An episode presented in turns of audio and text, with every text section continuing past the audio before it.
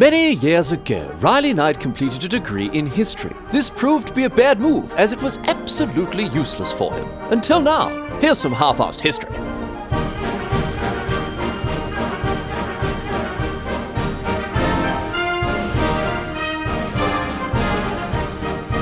What's going on, mate? Great to have you along for some more half-assed history. This week on the agenda, going to be having a chat about an ancient Assyrian king, or emperor, I suppose, if you'd like, Ashurbanipal, who was the, stealth, the self-styled king of the universe. Uh, he ruled the Neo-Assyrian Empire in the in the seventh century BCE, but you know, also if you ask him, the entire universe, which is quite an achievement, you would have thought. Uh, well over 2,700 years ago here, this bloke, he's kicking about Mesopotamia, modern day sort of Iraq, Kuwait, bits of um, Syria, Turkey, Iran.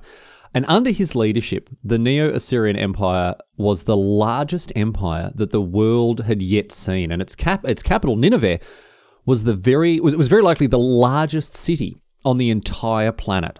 Ashurbanipal, very famous for having campaigned brutally and mercilessly against his enemies, particularly the Elamites, uh, who he really gave the business, as we'll talk about. There's a lot of other stuff going on with this bloke. He had had an ongoing and, and, eventually very deadly feud with his brother, whose name was Shamash Ukin, uh, the king of Babylon. Uh, and in overseeing the largest empire yet seen on earth, he, he had to put down revolts and rebellions. He had new lands to conquer. He had a huge population to administer. And uh, on top of all this, he was a he was a very big fan of himself. Obviously, you know, referring to himself with titles such as I mean, we've already covered King of the Universe. Doesn't stop there. King of the four corners of the world. King of all lands. This bloke really did have a, a fair few tickets on himself. And interestingly, the reason that we know so much about Ashurbanipal, um, uh, especially, you know, as he lived so long ago, is because of what is perhaps his most important achievement, the library of Ashurbanipal. This uh, was rediscovered in the 19th century after being buried and it's filled. It was filled with with clay tablets that documented texts of all kinds, dictionaries to encyclopedias, storybooks, even. Um, and, it also offered a huge amount of insight into the life and into the life and times of, of a towering figure from the ancient world. I mean, I shouldn't have even say ancient. Honestly, like if you want to get very technical, he's not from the ancient world because in the seventh century BCE. Um, in this part of the world, we're still in the Iron Age. We're not actually in the in the period of, of ancient or classical history. We're still in the Iron Age, technically speaking. Uh, as the ancient Near East here is, is generally considered to, to have moved into the uh, in, in, moved past the Iron Age in 550 BCE with the establishment of the uh, Achaemenid Empire. So, look, whatever the case. Um, the, the, Library of Ashurbanipal, as the crowning achievement of Ashurbanipal himself, means we have an unusually detailed account of his reign, and, and as a result, there's a lot to get across today. Uh, before we start, of course, I want to thank alert listener Escalap, who uh, suggested this as a topic. Great to learn a bit about this bloke, so thanks, Escalap, old mate, for, for the idea. Big fan. Uh, cheers very much. But let's get to it. Here we go. Let's get stuck in and learn about our new mate, Ashurbanipal, the king of the universe. We're going all the way back here. Going all, well, we're going a long bloody way back here today, let me tell you. We're going all the way back to 685 BCE. As I say, over 2,700 years here. Remember, we're before the Common Era here, BCE, so we're uh, we're counting years down. 684 comes after 685, not before, and as time passes, the year number gets smaller rather than bigger. So keep that in mind as the episode continues. Anyway, 685 BC, Ashurbanipal is born. He's the fourth son of King Esarhaddon, who uh, at the time of Ashurbanipal's birth was the current king of the uh, Neo Assyrian Empire. Not sure why they were called kings, not emperors, but it doesn't matter too much. They were large, they were in charge, um, and, and, in charge, specifically speaking, of the biggest empire uh, ever assembled on the planet to date. Now, it was also the most powerful in possession of an enormous military, uh, armed with the very latest, the bleeding edge of weapons technology. They had weapons made of iron. Can you imagine that? That I mean, you know, we can kind of joke about it, but that actually was a very advanced a very advanced uh, type of weaponry, weaponry to have at this point. Iron weapons really were, uh, as I say, at the forefront of, uh, of military technology. Anyway,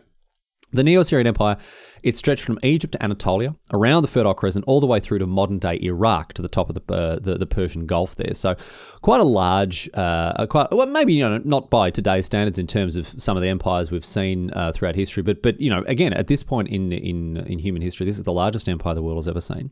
And like many empires, uh, it involved a tiered regional government system uh, that all ultimately answered to the central imperial government, uh, paying tribute in exchange for military protection. But there were were various sort of vassal states, client kingdoms, whatever else that were all underneath the uh, the central authority of the Neo-Assyrian uh, the Neo-Assyrian Empire. So you know, variously spread throughout the uh, the empire, there were other kingdoms, I guess you'd call them, whatever you want to call them, that uh, governed their specific areas. But again, they all paid tribute uh, to the Neo Assyrian uh, imperial throne, if you want to look at it that way. And uh, as was some, you know, often the case with so many other empires as well. Uh, vassals that had accepted subjugation into the empire were generally left to self-govern. They had a reasonable amount of, of, uh, of self-autonomy, while those that fought and were constantly, you know, rebelling and revolting were often violently put down and the leaders expelled and replaced with Assyrian puppet governments, people that they you know knew were going to be loyal uh, again to the imperial court. So. It was, as I say, enormously powerful, well organised. It was administered with a state of the art communication system that kept, kept all its leaders in constant contact. This state of the art communication system, admittedly, did involve people riding on mules from place to place. But hey, it's 2,700 years ago, mate. They didn't have bloody WhatsApp, so give them a go here. Anyway, King Esarhaddon He's in charge when young Ashurbanipal is born, the fourth son, as I say. But when Ashurbanipal is just 10 years old, his oldest brother uh, and the heir to the empire, of course, dies, right? Now, Esarhaddon, he has to think about things after losing his eldest son, the crown prince, and, and, and he comes out with a new succession plan, all new uh, altogether, right? He, he, he kind of splits his realm in two and divides it between Ashurbanipal and one of his elder brothers, this bloke I spoke, to, I spoke about before, Shemashum Ukin, right? Now, the third eldest brother missed out altogether. I don't know what was going on there. It seems that he might have been sickly and unfit to rule, but whatever it was, he gets diddly squat, while Ashurbanipal, the fourth son, and Shemashum Ukin, the, um, the second son, they both get a kingdom each. Now, Shemashum Ukin got Babylon, while Ashurbanipal got the primary title of Assyria. But here's the thing. It's not altogether clear how Esarhaddon actually sought to have power divided between his sons. It seems like he intended for Shemashum Ukin to technically be a vassal of Ashurbanipal, but on the proviso that Ashurbanipal effectively offer Shemashum uh, autonomy in real terms. Whatever the case, it wasn't a very neat division between the two brothers, and it caused some issues down the line, as we'll get to. Anyway, our mate Ashurbanipal now is crown prince. Get around him, can't wait to be king. Here he comes.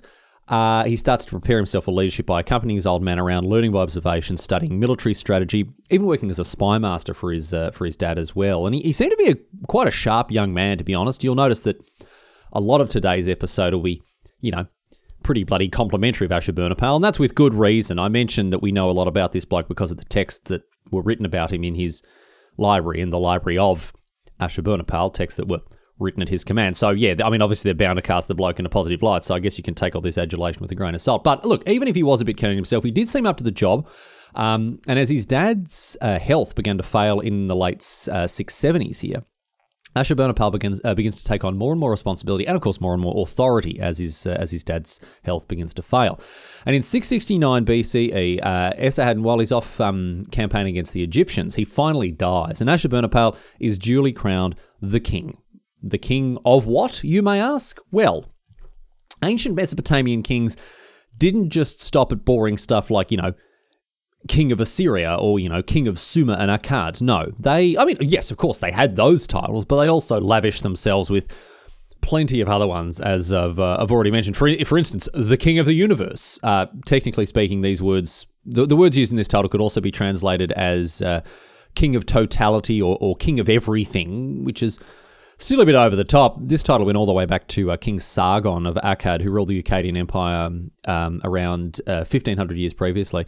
But on top of all of this, right, there were titles like King of the Four Corners of the World and King of All Lands. I mean, you know, sure, but aren't they just included in the King of the Universe bit? This is like going for a job interview and telling them about the time, you know, you your neighbors gave you five bucks when you were a kid to feed their cat for a week or they were on holidays. I mean, sure, technically it's a job, but it's not all that impressive compared to the other stuff on your CV, is it? I mean, if you're the king of the universe, that kind of goes without saying you're the king of everything else in it. Anyway, whatever the case, it wasn't clear if um, uh, if Ashurbanipal adopted all of these titles as soon as he was crowned. In any case, by at, at, least you know a couple of years into his reign, he's calling himself all these things and more. So it's safe to say that he was a big fan of himself. But anyway, look, he's crowned. Uh, as is his brother, Shamash Shumakin, uh, who goes off to rule Babylon as their father planned. But it's pretty clear, even with Shamash Shumukin technically being the king of Babylon, uh, it's pretty clear that Ashurbanipal is the de facto ruler of, of more or less the entire the the entire Neo-Assyrian Empire, including his brother's lands. He assumes more or less full power over the entire empire. But He doesn't have time to rest on his laurels, let me tell you this, because there are rumblings of dissent and rebellion to the southwest in Egypt. Now, Egypt had been conquered very, you know, relatively recently here by Esarhaddon, and the pharaoh uh, Taharqa, he had escaped capture during this campaign, and he had fled south into Kush. Now, in 669, uh, Taharqa was back, right? This uh, this pharaoh in exile, he's back. He was stirring up rebellion uh, against the new Assyrian overlords. Esarhaddon had died before he could deal with this emerging situation, as I mentioned.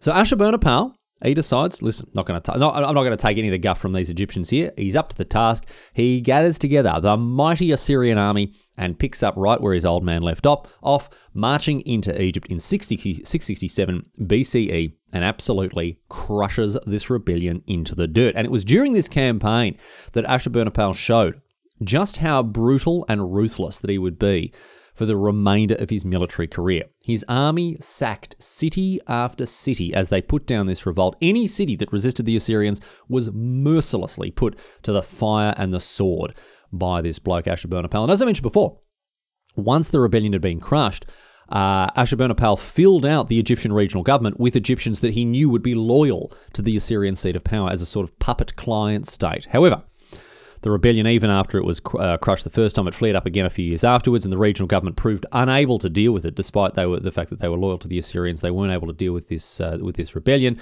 and so Ashurbanipal had to march all the way back down into Egypt to put down the rebellion once and for all. And this time, he sacked the city of Thebes for the third time in under 10 years with uh, these ongoing conflicts that were happening in Egypt. And uh, after having done this, he left Assyrian garrisons uh, behind in Egypt to support the puppet government. And there were no more revolts from this point onwards. As although as time passed, uh, we'll talk about this a bit later on. Assyrian influence in the region did dwindle significantly. But the important thing here is right. That all doesn't matter because the important thing is Ashurbanipal has come out of the gate swinging. As a young king, as a new king, right, his campaign against the Egyptian rebels set a very, very firm precedent for how he would handle his military affairs for the rest of his reign. Now, speaking of military affairs, there was one uh, sort of campaign, or a series of campaigns, I guess I should call it, uh, that, that defined uh, the military career of Ashurbanipal, and that was the that was the series of campaigns against Elam. As the Egyptian campaign was underway in 665, Elam launched a surprise attack on Babylonia. Now, Elam was a kingdom on the east bank of the Persian Gulf, while Babylonia was just north of Sumer at the Gulf's northern edge. So, Elam and Babylonia kind of were, were, were neighbor states. Ba- Babylonia, technically part of the Neo Assyrian Empire, Elam, not part of it. The Elamite king a bloke whose name was Ertak. He launched this attack against Babylonia and therefore against the Neo Assyrian Empire more broadly. Um, and you won't be surprised to learn that Ertak was crushed and driven back into Elam once Ashurbanipal, uh, you know, was was able to disengage from the, the, the situation in Egypt and come and deal with what was going on with the Elamites. Now, Ertak didn't survive his encounter with Ashurbanipal. He died short, or shortly after his retreat back into Elam. And after Ertak died, he was replaced by a bloke named Tumen. Now, Tumen tried to calm things down a little bit to secure his position as king, right? Because obviously it was a you know it was a tenuous situation. They've just invaded this uh, much more powerful neighbor, and they're in big trouble. Tumen comes in, he's like, "Now listen here, I'm gonna I, I'm gonna be the steady hand on the tiller and guide this kingdom forward." And he did this by trying to kill three of Ertak's sons, all of who had a claim to the throne. Interesting thing to calming down the political situation in Elam, I suppose, but it didn't work because the sons escaped from Elam. They fled into, if you'll believe it, Assyria where the very politically canny Ashurbanipal welcomed them, just in case they might end up being useful later on. They are the sons of the king that he has just vanquished, but now there's a new king in town, and these three blokes, who all have a very legitimate claim to the Elamite throne, all of a sudden they're being welcomed with open arms, you know, into the court of their former enemy because Ashurbanipal has a sneaking suspicion that they, uh, that, that, you know, that these kids might come in handy a little bit later on. But for now, he goes back to managing managing his realm, putting down rebellions here and there, taking care of business, the odd revolt, the odd invasion, whatever else. Uh, looking after looking after his empire, nothing too special. But as we move out of the 660s and into the 650s, remember, we're counting backwards, a new threat emerges to the leadership. Remember Shamash Shumukin, the elder brother who had been sidelined to Babylon, who was, you know, supposed to be a virtually autonomous king but had been reduced more or less to a mere vassal? Oh, mate, he's on the move now, let me tell you this. He's a snake in the grass. He is sick of being his younger brother's vassal. It's like your bloody younger brother making you play as player two on the Xbox. Absolutely not. That's the elder sibling's position. Everyone knows that. Thank you very much. But in so, so, so as a result of this, in 653, Shamash Shamakin, he decides enough is enough and that he wants to take the fight to his brother. He wants to claim that player one controller port for himself. And he begins to do this in a very interesting way indeed. Remember back how in 665, right, the Elamites, they invaded Babylonia, which is technically the area that Shamash uh, Shumakin was, was the king of, right? He now approaches the Elamite king, that bloke Tuman, right? And he says, listen here, mate, you don't like the bloody you don't you don't like the the Assyrians, even though I'm technically part of the Assyrian Empire. I'm not a, I'm not a fan of old Ashurbanipal as well. So listen to me. Are you interested in joining forces and going after my elder brother with me? You send in your armies, you distract him, you harry him, whatever else, right? Start harassing a bit, see where it goes from there, and then I can jump in afterwards once you've got the uh, once you got things started. Now Tuman goes, mate, this is a terrific idea. Love it. I'll see what I can do. A lot of us here, we bloody hate the Neo Assyrian Empire, and we'd love to see some change. So uh, I'll, I'll see what I can organise. So in 653, the Elamites, they attack the Neo-Assyrian Empire again. And they really don't seem to have learnt their lesson here because Ashurbanipal, he turned the military might of the Assyrians against the Elamites, and the poor bastards felt the full wrath of the ruthless Assyrian king. Ashurbanipal overwhelmingly defeats Tuman and the Elamites. Uh, Tuman is killed in the decisive Battle of Ulai, which took place right next to the Elamite capital of Susa. And with the Elamite king dead and their capital so close, Ashurbanipal doesn't waste the opportunity. He goes, well, bloody hell, we're all here, we may as well. He conquers Elam, he conquers Susa just for good measure. And then remember those sons of the former king that he'd been holding on to since they defected after uh, Tuman seized power? He installs two of them as the leaders, given they're now loyal to Assyria, seeing as they've been living over there with them for so long. An absolute political masterstroke here. Not only has he reversed this invasion of, of Assyria into a successful conquest of Elam itself, he has now put people loyal to him who have a legitimate claim to the throne of Elam as well. And I tell you this, he is bloody well pleased with himself by his efforts. Let me tell you, in chronicling his conquest of Elam, Here's what Ashurbanipal wrote about himself. Remember, don't forget this. like the onset of a terrible hurricane, I overwhelmed Elam in its entirety. I cut off the head of Tuman, their king, the haughty one, who plotted evil. Countless of his warriors I slew. Alive, with my hands I seized his fighters. With their corpses I filled the plain about Susa, as with Baltu and Ashagu, which were types of shrubs, which were, you know, presumably very abundant in this area. Their blood I let run down the Ulai River, its water I dyed red like wool. However, for all that, he's missing one thing, a very important detail. Shamash Shumukin's involvement in the Elamite attack on Assyria remains a secret. His treachery is not uncovered, and Ashurbanipal doesn't realize that he has been betrayed by his own brother. Shamash goes back to the drawing board after the failure of the Elamite uh, invasion here, and uh, his, you know, with his position not revealed, he instead starts to put out feelers towards other different allies that might want to rise up with him against Ashurbanipal. Now, he finds some. Because let me tell you this, not only is Babylon itself sick of Ashurbanipal, there are plenty of conquered Elamites who resent their new imperial overlord, and add to that, other parts of the empire where dissent was already brewing. This empire is large, it is sprawling, and Ashurbanipal is doing a bloody good job keeping it together as it is, but there are no shortage of people who've got a bit of an issue with being vassals of the Neo-Assyrian Empire, and uh, and Shamash Shamakin starts to sniff them out, right? And he does a good job of rounding up allies for his uprising.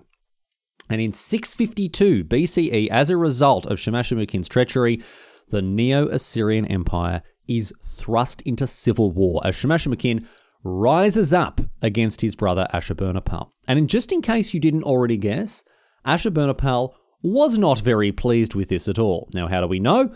Because here is what he wrote from over 2,700 years ago, another fraternal spat, just like, you know, just like when me and my brother Oliver used to fight over who got to play on the Xbox all that, well, I say all those years ago, you know, 15 years ago rather than 2,700 years ago, but it goes to show that these things are timeless. It is part of the human condition. Siblings duking it out for supremacy, although, you know, I will admit that there was a, a fair bit less blood and guts when Oliver and I were fighting over the Xbox controller compared to, you know, Ashurbanipal and Shamash Shumukin fighting over control of their respective kingdoms. Anyway, here's what Ashurbanipal had to say. In these days, Shamash Shumukin, the faithless brother of mine, whom I had treated well and had set up as king of Babylon, every imaginable thing that kingship calls for. I made and gave him soldiers, horses, chariots. I equipped and put into his hands cities, fields, plantations, together with the people who lived therein. I gave him in larger numbers than my father had ordered. But he forgot this kindness I had showed him and planned evil. Outwardly, with his lips, he was speaking fair words, while inwardly his heart was designing murder. The Babylonians, who had been loyal to Assyria and faithful vassals of mine, he deceived, speaking lies to them. And how did the civil war go? Well, despite the robust coalition of rebels that Shamash-shum-ukin put together for the fight, he still got his ass handed to him. Don't mess with Ashurbanipal. He marched on Babylon, he besieged and sacked its cities, he laid waste to the armies that stood against him, and even the city of Babylon itself fell in 648 BCE and was plundered mercilessly by the Assyrians, ending the war. But hey, don't just take my word for it. Again, here's what Ashurbanipal himself had to say about the campaign. Assur, Sin, Shamash, Adad, Bel, Nabu, Ishtar of Nineveh, the queen of Kidmuri, Ishtar of Arbela, Urta, Nergal, and Nusku, these are all gods, who march before me, slaying my foes, cast Shamash-shum-ukin, my hostile brother, who became my enemy, into the burning flames of a conflagration, and destroyed him.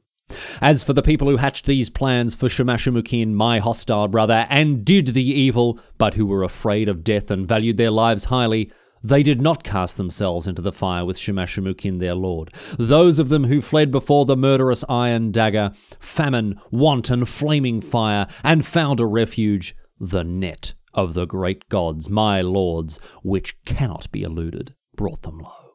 Not one escaped, not one sinner slipped through my hands. The chariots, coaches, palanquins, his concubines, the goods of his palace, they brought before me. As for those men and their vulgar mouths, who uttered vulgarity against Assur my god, and plotted evil against me, the prince who fears him, I slit their tongues and brought them low. The rest of the people alive by the Colossi, between which they had cut down Sennacherib, the father of the father who begot me, at that time I cut down those people there as an offering to his shade. Their dismembered bodies I fed to the dogs, swine, wolves, and eagles, to the birds of heaven, and the fish of the deep. And so that was the end of the treacherous Shamash-shum-ukin and his revolt, although it wasn't the end of the trouble with the Elamites, as we'll come to. But what a way to tell your story! Certainly we don't only have you know very certainly we don't just have an unparalleled insight into the life and times of this man. We also have a pretty unparalleled insight into what his entire deal was and how he liked to rule his kingdom and crush his enemies.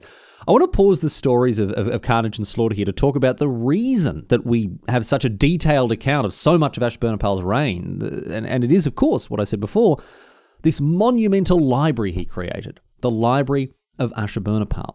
Now, I couldn't find exact dates to its construction. It seems to have been a lifelong project for the king, who, despite his brutality on the battlefield, seemed to be very interested in, in, in intellectual pursuits like literacy and history and whatever else.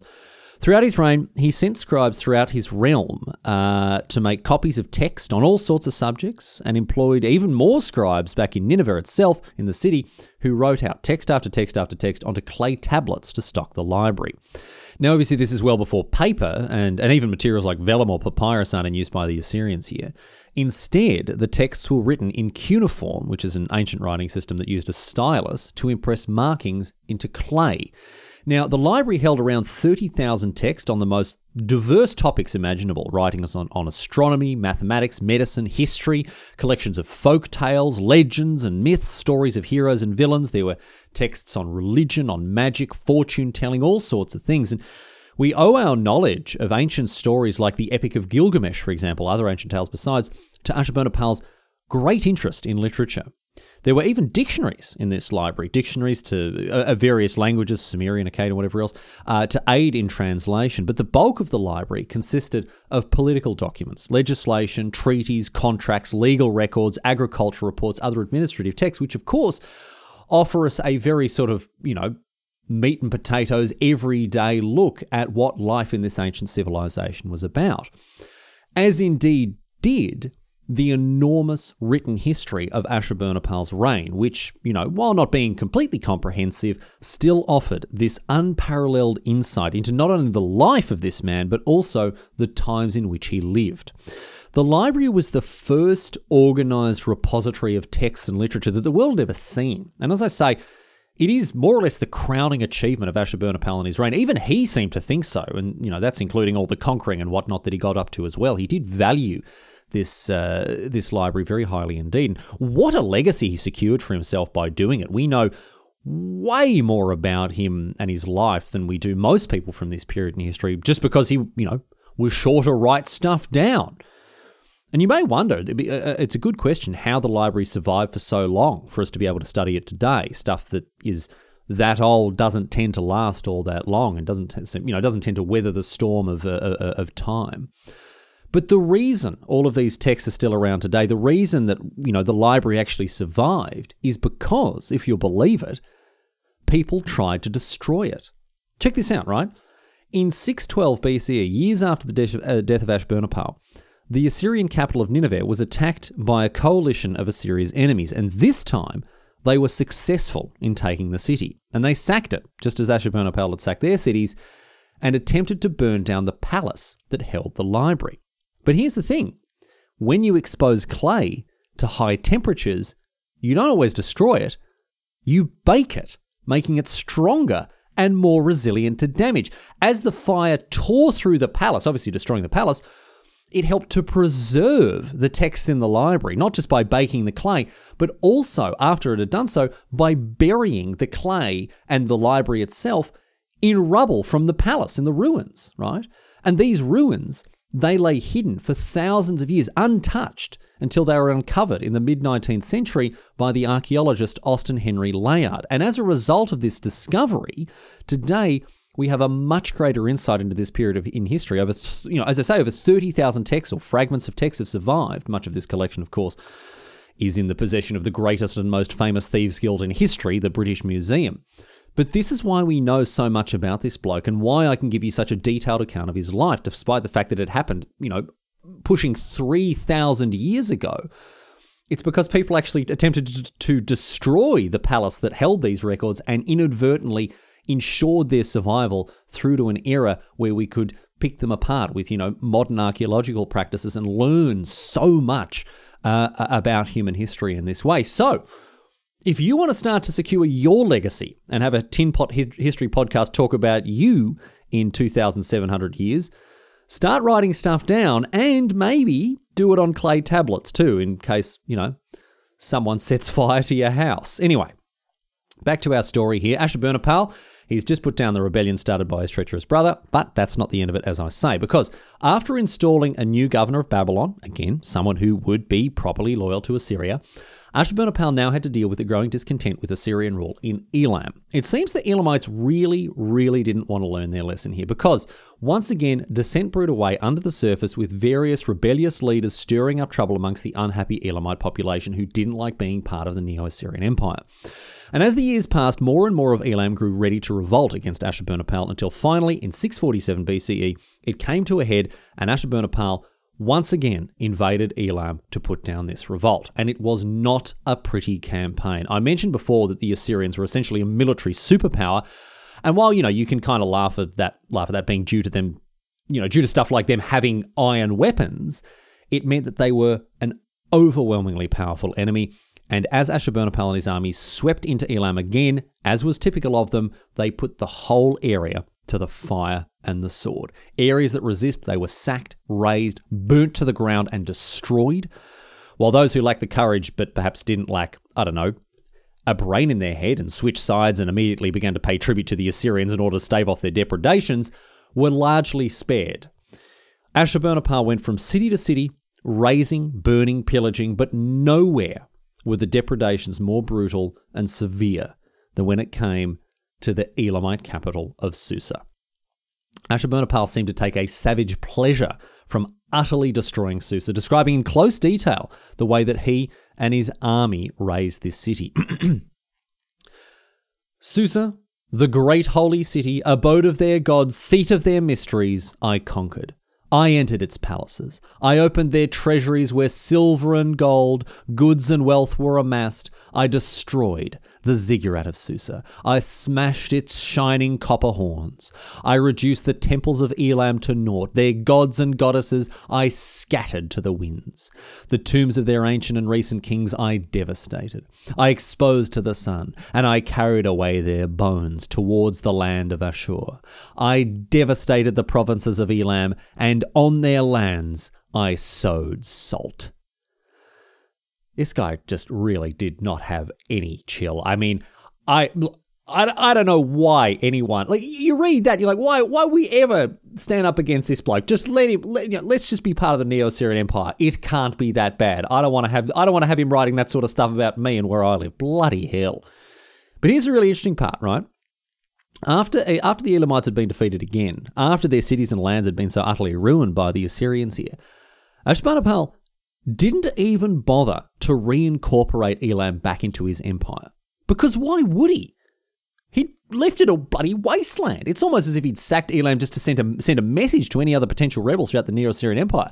He says, You can choose, he says, quiet dissatisfaction under my rule or utter destruction at my hands. I'll leave you as I left the Elamites. He didn't even bother to, re- to bring Elamite back under his control after destroying it because that's not what he was there to do. He, that's not what he was there to do. He was there to impress his authority upon the rest of his realm. And I'll tell you what, it worked because the Neo Assyrian Empire was fractured. It was falling apart, and it was only through sheer force of will that Ashurbanipal could keep it together with this overwhelming military presence in the areas that that attempted, I should say, to rise up against him. He fought other campaigns in the Arabian Peninsula, for example, or to the, or to the north in Anatolia, fighting off other invaders. He spent most of his reign fighting one enemy or another, both offensively and defensively, defensively both internal and external.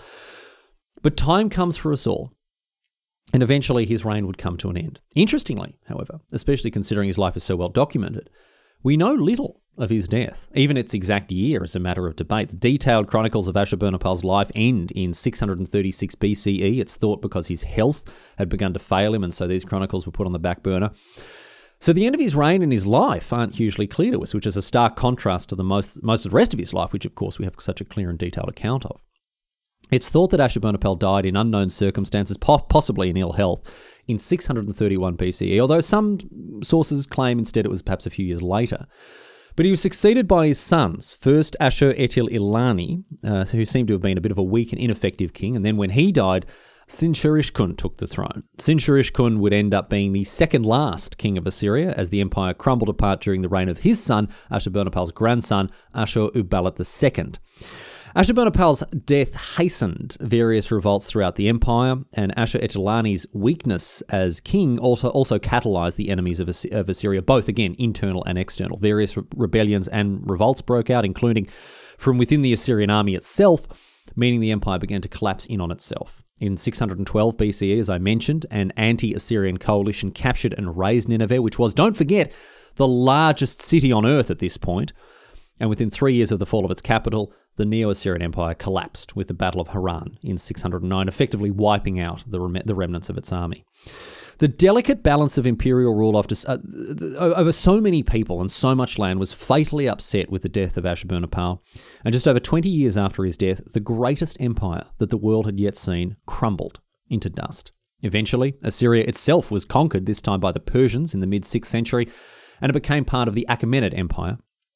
But under, under Ashurbanipal, the Neo Assyrian Empire was the largest empire to have ever existed to this point, with an enormous capital, the largest city on earth, boasting 120,000 inhabitants. I mean, look, back then, you know, that was pretty big, all right? Give them, give them a bit of credit. The Neo Assyrian Empire, it reached its apex under Ashurbanipal and his strong and ruthless approach to leadership. And his interest in literacy and literature means that almost three millennia later, we're still able to understand and share his story. He held together an empire that was on the brink of crumbling. The revolts and the rebellions he spent his reign fighting proved too much for his successors, as they just were not equal of Ashurbanipal and his ability to keep his empire whole. Not that we need to tell him that. The bloke certainly didn't lack self assurance, as we've seen. But just in case you need a little more convincing, just in case you don't believe me yet that Ashurbanipal really did have a fair few tickets on himself, I want to leave you with an inscription that survived to the modern era, one that serves as something of an introduction to the bloke, a summary of his achievements, and a bit of a snapshot of how he viewed himself, along with all of his titles. Ashurbanipal, the mighty king, king of the universe, king of Assyria, king of the four regions of the world, king of kings, unrivaled prince, who, from the upper to the lower sea, holds sway and has brought in submission at his feet all rulers.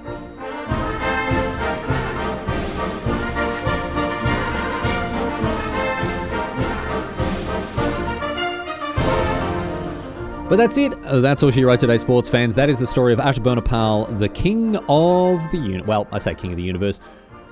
Not quite, admittedly. You know, cer- not even really bloody king of the moon at this point. So maybe you should have set your sights a little bit lower. But he certainly did a bloody good job at holding together an empire that, as I say, was on the way out. And uh, it is incredible that you know all these years later we can sit here and tell his story in such detail, just because he had the foresight to write things down. You know, a, a, a really a really incredible story, if for nothing else.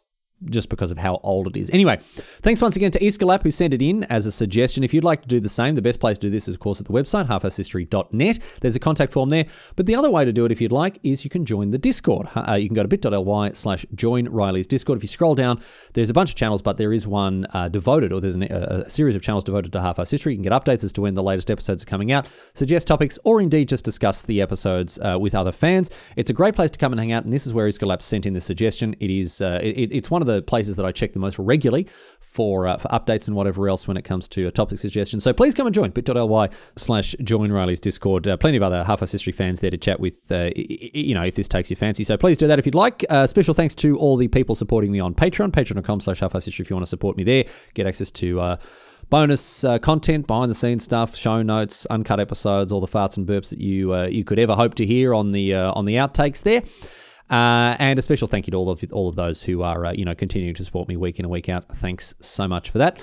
Uh, apart from that, please tell your friends, tell your enemies, tell people about whom you feel largely ambivalent, because it is great to see. Got to get those numbers up as ever. Got to get the numbers up, mate. Get seeing those uh, the listener numbers continue to grow every week. It uh, it it brings joy to my heart, my friends. So thank you to everyone who's out there spreading the good word of half-ass history. Appreciate it a lot. Anyway, that's that for this week. Uh, thanks for tuning in.